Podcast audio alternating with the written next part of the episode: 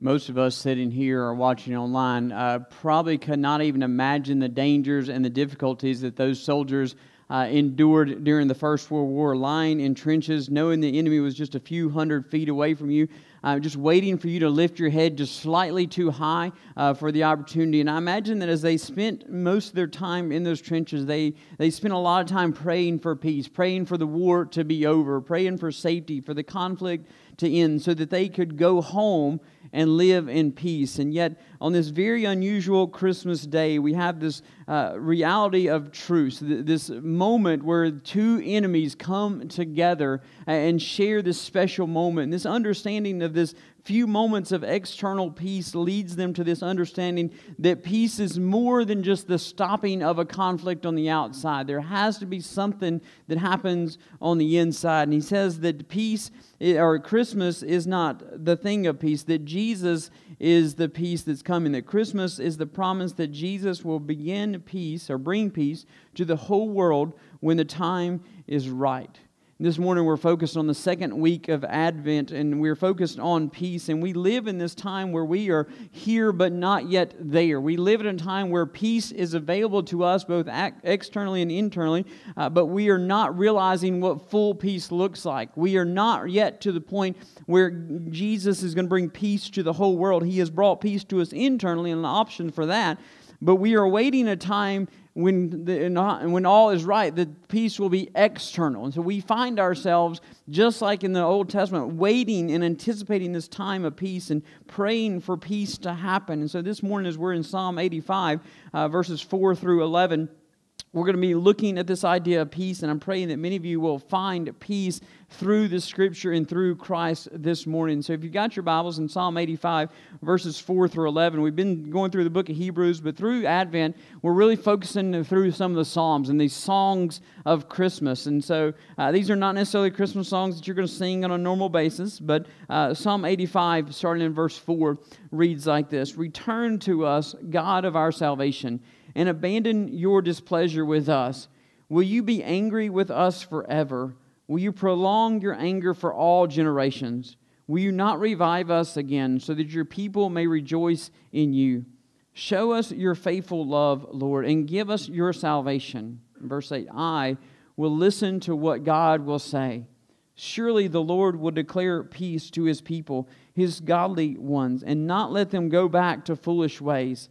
His salvation is very near those who fear him, so that glory may dwell in our land. Faithful love and truth will join together. Righteousness and peace will embrace. Truth will spring up from the earth, and righteousness will look down from heaven. Let's pray together this morning. Father, we thank you so much that we stand in a time where truth and mercy have met. God, that we stand in a time where righteousness and peace have embraced. God, this morning, when we look at our world, we don't see a world of peace. God, as we look across the world and across even our towns, and uh, God, even in our own lives, many of us would not define ourselves as engaged in peace, just overwhelmed by it. And so, God, I pray in these moments as we look through your scripture, I pray that you will speak to us. God, I pray that we will find the peace amidst all the conflicts that we have internally and externally. God, I pray that we will look to the one source that can bring peace and calmness and stillness and completion to all that hinders us. And so, God, I pray in this moment that you will speak peace to us. God, I pray that you will declare your peace to us just as you did on that very Christmas morning. God, let us find peace in who you are and what you've done, and then your Savior, Jesus Christ. So, God, I pray that you speak in a mighty way. And I pray, God, that we will be ready to listen to you. God, with expectation, with anticipation, knowing what your words will be. So, God, speak. Let us listen. And let us embrace what it is that you have for us this morning. Father, in Christ's name we pray. Amen on February 1st of this year, Anne Rose Nu Tawng, and I'm sure I'm probably mispronouncing her name, her world changed drastically. See, uh, Sister Anne is a Catholic nun that lives in Myanmar, um, and she uh, runs a health clinic there in Myanmar. And uh, the place she lives, and the area she lives and works, has been relatively quiet.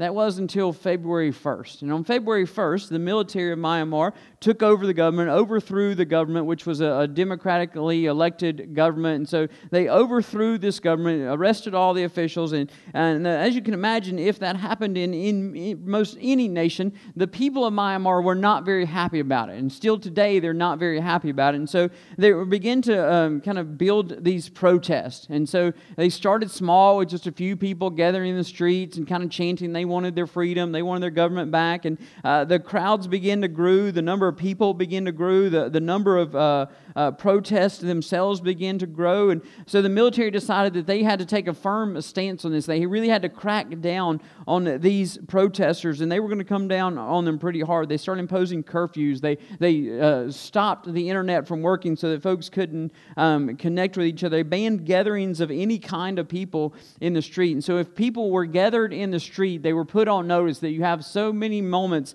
to disperse, or we will uh, use tear gas, or we'll use rubber bullets, or we'll use lethal force. You have to disband. You cannot gather here in the streets for what you are doing. And so Sister Ann's clinic quickly went from treating colds and infections to treating eye irritations, deep tissue bruising, and even gunshot wounds. Her clinic became a refuge for many of the wounded protesters and even many children who found themselves in that situation. Describing the chaos in the situation, Sister Ann said that every day they heard gunshots. She said that our, our roads are rivers of blood. In fact, our clinic floor became a sea of blood. And finally, she had had all that she could take of it. She had seen all the bloodshed and all the loss of life that she could take. And so she, uh, she accredits being filled with the Holy Spirit to this, but she, she took a very bold stance as the, uh, there was a crowd of protesters gathering in the street, and there was, of course, the, the army, the military police coming towards them. She walked out in the middle of the two, and she stood in the middle of the two, and then she got down on her knees with her arms stretched out wide, pleading for peace, pleading for the, the police not to do anything, pleading for them to stop. She begged the police, don't hurt the protesters. Don't treat them badly. Treat them kindly like family members, she said. If you must kill someone, then kill me. But let them live in peace. And as they told her to get up and get out of the way, they had a job to do. Her simple reply was, I will not leave my knees. I will not leave this spot until you promise that you will not hurt these protesters anymore. And so she stayed there on her knees, kneeling in prayer, begging for peace to happen until two police officers got down on their knees and joined her in prayer and peace and pleading for peace together. And she got up and went back to her clinic to do her work. And as she stayed praying, begging, and pleading for peace to return to the country she loved, and uh, as I read through Psalm 85, I almost picture the author of this psalm, and we don't know who it is. Uh, we almost uh, we can almost kind of picture him taking the exact same position. The circumstances are vastly different when he writes this, but I can almost picture him as he writes this psalm, pleading and begging and praying for peace in the exact same position, down on his knees, arms outstretched, begging and pleading for peace to return to this nation he loves. And what's interesting about this psalm is, like I said, we don't know who wrote it. It doesn't tell us. not a psalm of David, uh, but our and we don't know exactly when it was written. None of the psalms are dated. This is the date that I wrote this or anything like that. But our best guess is, based on the first couple chat or verses of it, is that this psalm is written after the Babylonian exile. Right. So some of you may understand that, but the Babylonian exile is that uh, um, the Babylon had come in and taken over Judah um, and Israel and moved the, the smartest, best people out. Right? They took them captive for years and took them over to Babylon. And so, after years of being in captivity, they were released. They were allowed to go back into their, their promised land, the, their homeland. And so, our best guess is, based on the context of this passage, that this psalm is written after they were allowed to go back. So, they're back in their promised land. They're back where they should be. They're back in the, the physical place they were wanting to be. But as they're standing there, kind of in this beautiful homeland that they've always wanted, kind of rebuilding, things are almost finished rebuilding, but they notice that something is still not right. Something something is still not correct. It, it, it's looking like it is, but it's not fitting together. Something is not complete here. And this is where we have to understand their idea of peace is very different than our idea of peace. Because when we talk about peace, we simply define it as an absence of a conflict, right? So we think if, if there's not war going on, then we are at peace. If, if there's not neighborhoods that are full of violence and murders happening, then, then we are at peace. And that's how we define peace. We actually define it as an absence of something else. There's not conflict, then we live in peace. But the Hebrew understanding and the Jewish understanding, even to this day, is peace is much, much broader and deeper than that. You see, peace in the Hebrew language is this word uh, shalom.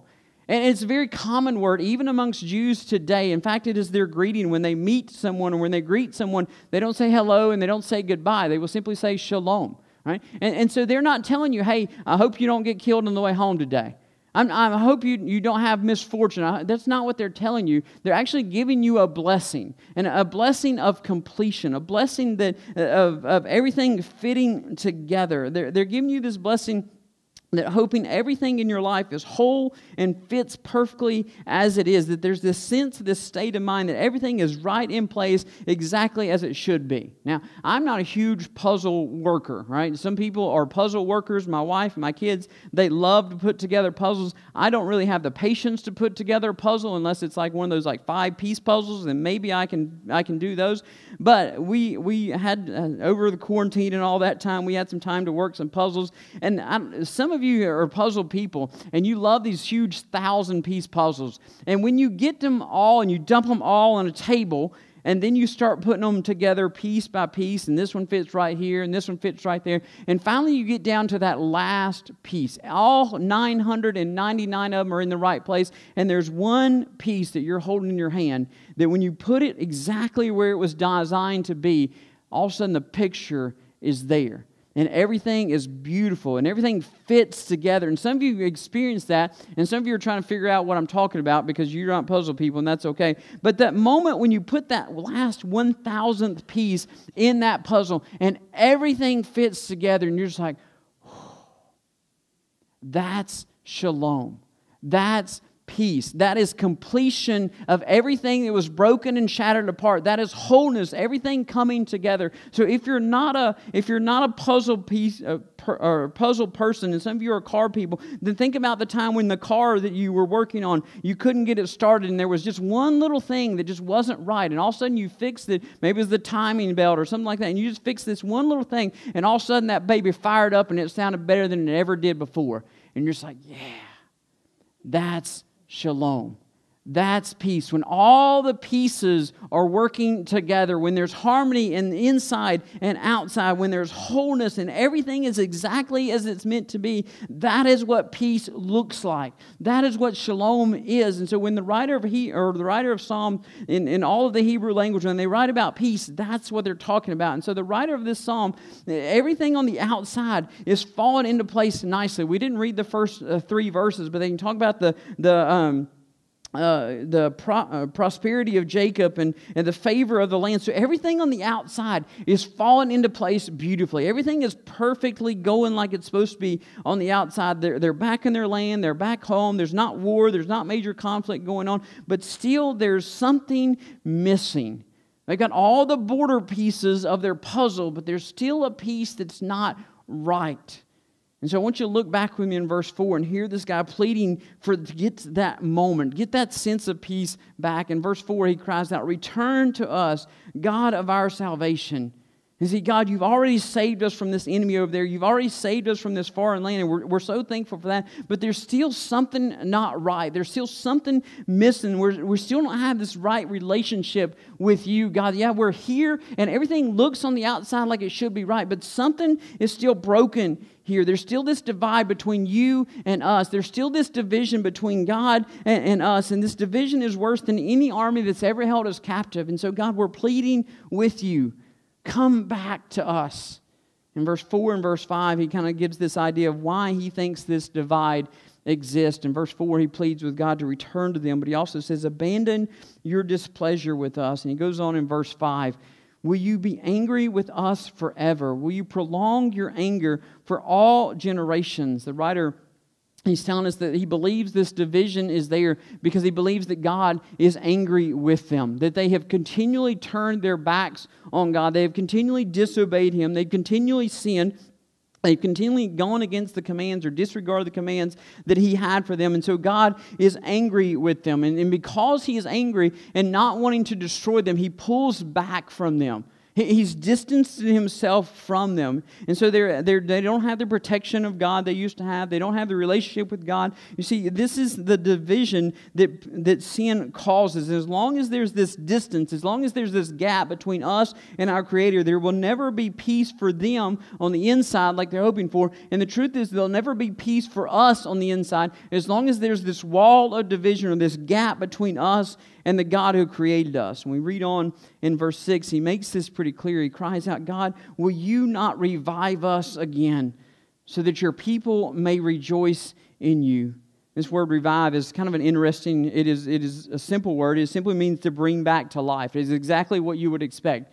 Bring us back to life, which first is acknowledgement that we are dead that on the inside there is nothing inside of us, that we are empty, that we, are, we feel like there's nothing, that we are lifeless. God, we got this land, we've got the riches, but without you on the inside, we are dead. And so physically we might be alive, but on the, out, on the outside, but on the inside, we are dead. There is no peace in this situation. There's no shalom in this situation. There's no harmony when you look alive on the outside, but you're dead on the inside. There's not harmony in being rich on the outside, but being poor and broken on the inside. And so understand this guy is crying out for the outside and the inside to fit back together. And some of you know exactly what that feels like this morning because some of you may be sitting here, some of you may be watching online, and you may be feeling that exact same way. That if somebody's looking at your life from the outside, man, it looks like it's all together. You even get folks who walk up to you and be like, man, I don't know how you do it.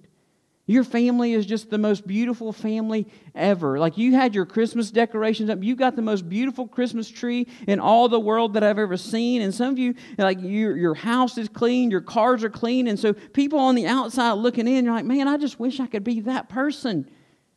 Yet on the inside, you are broken and there's emptiness on the inside, and you are putting up this whole facade on the outside that everything is perfect on the outside, but on the inside, you know that there is no harmony at all because if they could see on the inside, it'd be a very different picture.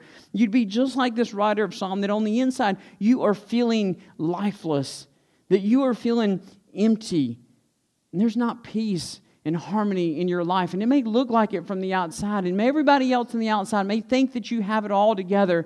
But if they could see on the inside. They would see this brokenness and this shattered relationship that you have, and this brokenness and this, this emptiness that you have.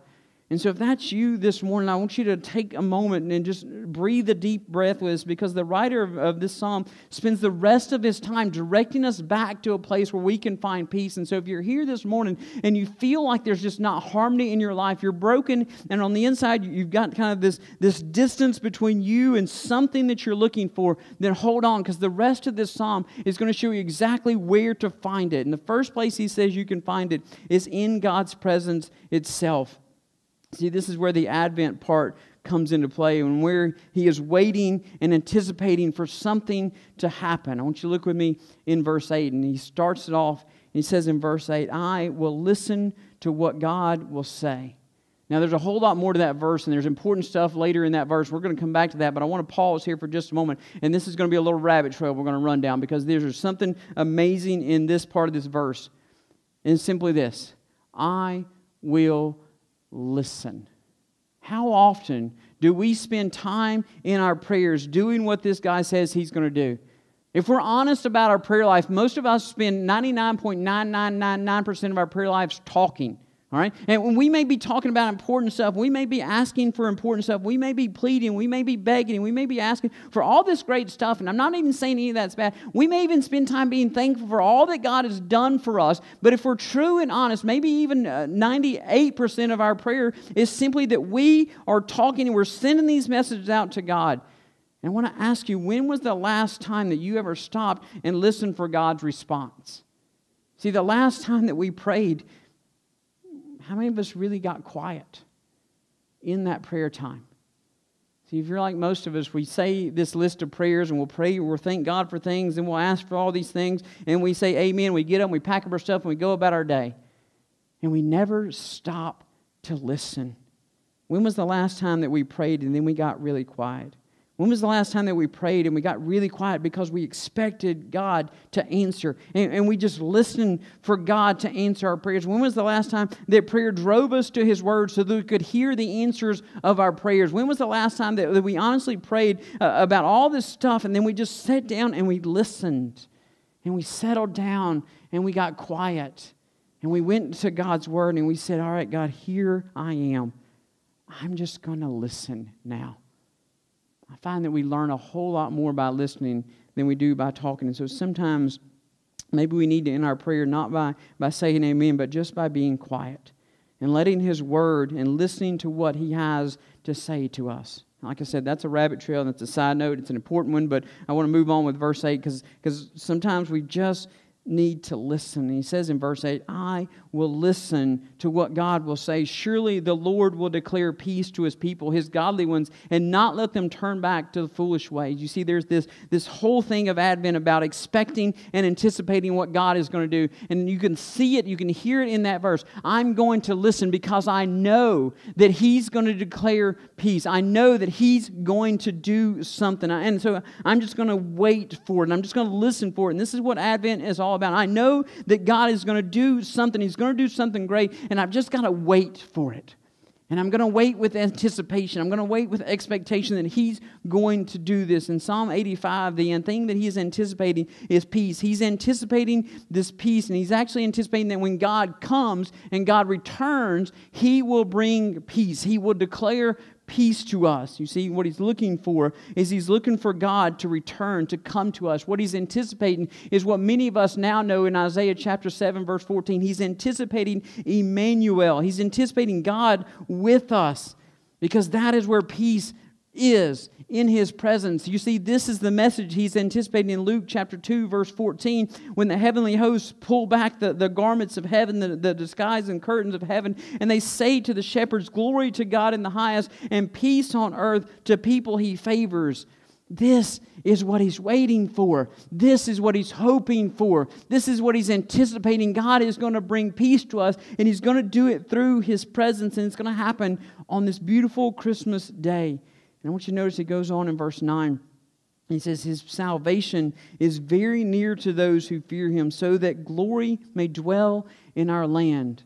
Again, peace is looking and he's coming, and he's it's coming when the glory of God dwells in the land, and that's what happens on Christmas. I told you that we've been looking through the book of Hebrews, and we started that study months ago, but I want you to remember we talked about the glory of God in Hebrews chapter 1, verse 3. It says that Jesus, the Son, is the radiance of God's glory, the exact expression of his nature, sustaining all things by his powerful word, making after making purifications of sin, he sat down at the right hand of the majesty on high.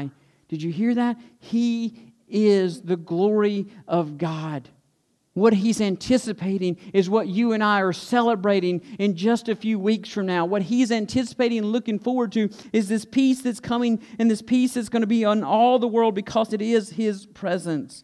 See, peace was declared when the glory of God, the Son of God, dwells in the land, and there is peace in his presence. But I want you to notice something else as we're going to jump back to verse 8 for a moment this peace is not unconditional. Right? This peace is conditional on this uh, thing that we call repentance, turning away from our old ways. I want you to see how he ends verse 8. It says, Do not let them go back to foolish ways. See, foolish ways are when we turn our back on God and we turn towards sin. Foolish ways are when we think that we have a better plan and we have a better path than God does. Foolish ways are when we are arrogant enough or confident enough in ourselves that we don't need God anymore. We don't need God for salvation. We don't need God to tell us how to rule our lives or run our lives. We don't need God to direct us. We don't need God to protect us. We can do it all on our own. You see, that's where Israel was at. That's where Judah was at. They had forgotten their God. They had forgotten that God could save them and would save them if they would follow his ways. And so they made their own path. They, chart, they charted their own territories, and it led to this foolish way of believing they could do it all on their own. And that was foolish. And so while he is anticipating this peace that comes with Christmas, he's praying that Israel will not reject him when he comes. He's praying that Israel will not fall back into their own foolish mindset. They, they won't fall back on this idea we don't need God. We can do this all on our own. And so, God, don't let us fall back into this foolishness. Let us turn away from that. Let us turn back to you. Anticipate that there is peace coming. But when it comes, we need to be ready for it. And so, don't fall back to your foolish ways. See, this repentance allows us to remain with God and in peace in His presence. Is what allows us to keep from turning our backs on Him and back to our foolish ways. You see, but repentance is only available to all of us through the work of Christ. You see, the last thing he tells us about peace in this passage is that it is restored through Christ and through the works of Christ. You see, we live, or we once lived, in perfect peace with God. You can go back and read in the book of Genesis when God created everything and He created man and woman and created all the, the creatures and He created all and He pronounced it all good. And there are times in scriptures where it tells us that He walked with Adam and Eve in the garden, that they walked together and they talked together. There was no separation, there was no anxiety between any of them, that they walked and they enjoyed each other's presence and they enjoyed the peace that was there. They enjoyed the sense of completion and wholeness, that it was all good and all fit together perfectly. And then one day we decide to chart our own path. One day we decide to break the rules and, and we can be like God, knowing good and evil. And one day we did the one thing that He told us not to do. And so sin entered this picture, and all of a sudden that connection was cut. All of a sudden there's not peace with God. and Instead, we are now enemies with God because we are fighting against Him because we have our own plan and we know better than Him. And so the only way to restore peace with God is through the work of Christ on the cross. This is where the wrath and mercy meet together. And in verse 10 uh, of this psalm, the writer describes it in this way. He says in verse 10 faithful love and truth will join together, righteousness and peace will embrace. And what he does in this passage, this verse, is he sets up these two sets of opposites of each other, and kind of like this, this kind of courtroom scene. And over here we have the prosecutors, and the prosecutors are truth and righteousness. Over here are the prosecutors who tell you that you are guilty, and they tell you of every account that you are guilty of. The, the, over here are the prosecutors that tell you every time you have disobeyed. They've kept a record and they've kept a list of every sin that you've ever committed and I've ever committed. Over here is every time you have committed a sin, and here's the punishment you deserve. Every time I've disobeyed God is written down in their books, and they're ready for it, and they're crying out for justice. They're crying out for judgment. They're crying out for, for punishment in the most severest form in every offense. That is truth and that is righteousness. It is over here and is the prosecutors of this case. He says, but there's another side. On the other side of the courtroom is this defense team. And the defense team goes by the name of faithful love, which is translated also as mercy and peace. And see, for this defense team, it's a little different because notice the defense team is never arguing that I'm not guilty because the judge already knows that I am. That my guilt and my innocence is not the question of this courtroom scene. We are beyond that. The guilt has already been established. We are now in the sentencing phase of the trial, if you will. Now, the simple question is not whether I'm guilty or innocent. The simple question is how severe is my punishment going to be? And so, mercy and peace's job is really not to get me off. It's really to seek leniency and really to seek forgiveness. Is to cry out that, that, maybe there should be a little bit of leniency in this punishment. Maybe there was a, something that, that, that we shouldn't get punished for. Now, these are two sides, and they've always been opposite of each other. They've always been opposed to each other, and they sit on different sides, and they never come to a place of meeting except one time. There's one place where all these places, or all these people are satisfied, and it is the cross of Jesus Christ. You see, the cross is where faithful love and truth join together. The cross is where righteousness and peace embrace. It is the justice of God is satisfied through the sacrifice of Christ, and it's where mercy of God is poured out for all of us. And Christ is the only sacrifice that can make this happen because he's the only connection between heaven and earth. That's what he talks about in verse 11 when he says that truth will spring up from the earth and righteousness will look down from heaven. Christ sprang up from the earth because he was born just like you and I. He was 100% human, just like you and I. But he looks down from heaven because he's 100% God for all of eternity. And so he is this perfect marriage of heaven and earth. He is the place where righteousness and peace embrace each other. He is the place, and the cross is the place where faithful love and truth join together. The classic commentator Matthew Henry puts it this way, and he puts it beautifully. He says, Christ as mediator brings heaven and earth together again when sin had set them as opposites.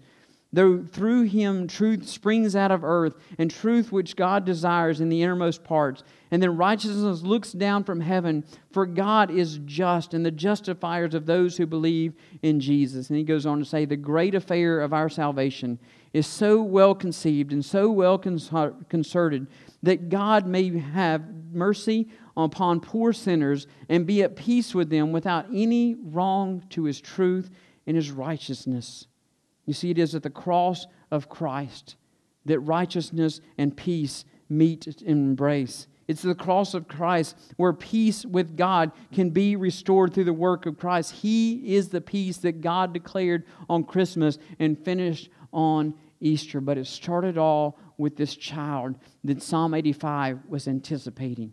I want to finish with one last story that I read this past week and uh, uh I had never heard this story before, but in 1962, there was a missionary couple called Don and Carol Richardson, and they had lived in Indonesia in relatively isolation. And they lived amongst these very difficult tribes. And, and the tribes were actually known as headhunters. They were actually known for cannibalism. They were known for, for eh, trying to kill each other and, and destroying each other's tribes. Even though they were all kind of one nation, they, they fought amongst each other in these different tribes.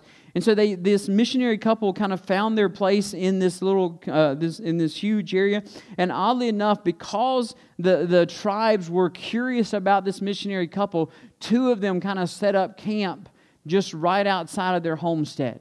Right, so they have their little homestead, this little clearing, and so one tribe moves in on this side, and the other tribe moves in on this side, and they're so curious they want to be close to this missionary, but not really convert, and they don't they don't want to they don't want to give anything to him, and so Don had become completely frustrated with his inability to really make contact with these people that they had been there for 14 years, and all they saw was civil war over and over and over, and it happened right in their front yard this tribe hating this tribe and this tribe doing everything they could to get back to this tribe. And so for 14 years, Don and his wife Carol, they watched civil war and bloodshed just right on their front yard every single year as these two tribes tried to live there together. eventually they decided, we can't live here anymore. It's time for us to leave. And so they began to talk with some of the tribesmen. Uh, and the tribesmen uh, were curious enough, they wanted to know enough about these people, but, but not enough to know about their Jesus, that they said, No, no, no, you can't leave. Our times have been good together. And the Richardsons are scratching their head and like, It's been 14 years of war. I don't know how in the world you describe that as good. And so, no, no, no, you can't leave. We don't want you to leave. If you stay, then tomorrow we promise we will make peace together.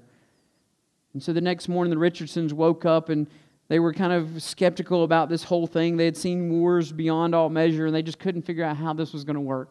What was it that was going to bring these two tribes that have been killing each other and slaughtering each other and, and, and, cannibalizing each other for 14 years, what would be possible that could bring these two tribes together? So the Richardsons walked out the next morning, and there across the fields were both tribes. This one lined up this way, and this one lined up that way. And they thought this is going to be just like every other day. Here, any moment, they're just going to clash and they're just going to fight and they're just going to battle it out again. And why are we even staying here? For 14 years, we've had no success reaching these folks with the gospel.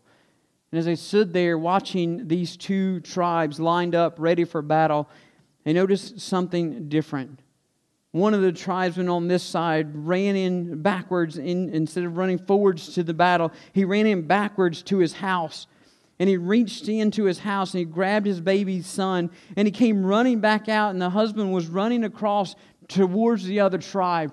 And the wife running behind him pleading no no no bring my son back bring my son back. And this agony of this father's face and this agony of the wife running behind him screaming please give me my baby back and the husband didn't stop. He ran all the way to the chief of the other tribe and he put his baby out like this. He said, Plead the peace child with me. I give you my son and I give you my name. And he stood there for moments, holding out his child as the peace child. And all of a sudden, a man from this tribe ran into his tent and went and grabbed his child. And the exact same scene followed. His wife falling behind him, screaming, Please, please, no, no, no. And he walked over to the tribe and he said, Please, plead the peace child with me. And the two men exchanged children that day. And this agonizing sacrifice and this intense passion that was happening. Later, the Richardsons found out this was the moment of peace that was promised to them because as long as these two children were alive, the tribes were bound to be at peace with one another. There was no way to break the peace as long as these two children were alive. See, while this amazing scene unfolded, Don suddenly realized this is the picture of Christ that I've waited 14 years to share with these tribesmen. This is the picture of a God who runs and grabs his baby son and brings it and says, Here is my offering of peace. Will you take it? And will you live with peace with me forever? So he gathered the leaders of both tribes and he began to share with them there is one peace child the perfect peace child Jesus. And eventually, all of the tribes kind of became Christians and followers of Christ. And he says, several years later, on Christmas Day, hundreds of both tribes that had been warring and cannibalizing each other for years gathered together to celebrate Christmas. The pastor stood up and he read in his own language of Scripture. And few people have understood as clearly as they did that day. Simply, unto us a child is born unto us a son is given, and the government shall be on his shoulders, and he will be called Wonderful Counselor, Mighty God, Everlasting Father, Prince of Peace. Don Richardson later wrote that that was the best Christmas that he had ever experienced in his life. It was the best day those two tribes have ever known. You see, peace comes in the form of a, ma- a child in a manger, but he comes the gift on the cross. And if you're missing peace this morning, if you're looking in the midst of chaos and all it feels like you're a thousand piece puzzle and just a million different pieces everywhere, then there is one peace child who can bring it all back to the place it's supposed to be. If you're missing peace this morning, it doesn't come from Christmas, it comes from the Christ who died on the cross. Let's pray together.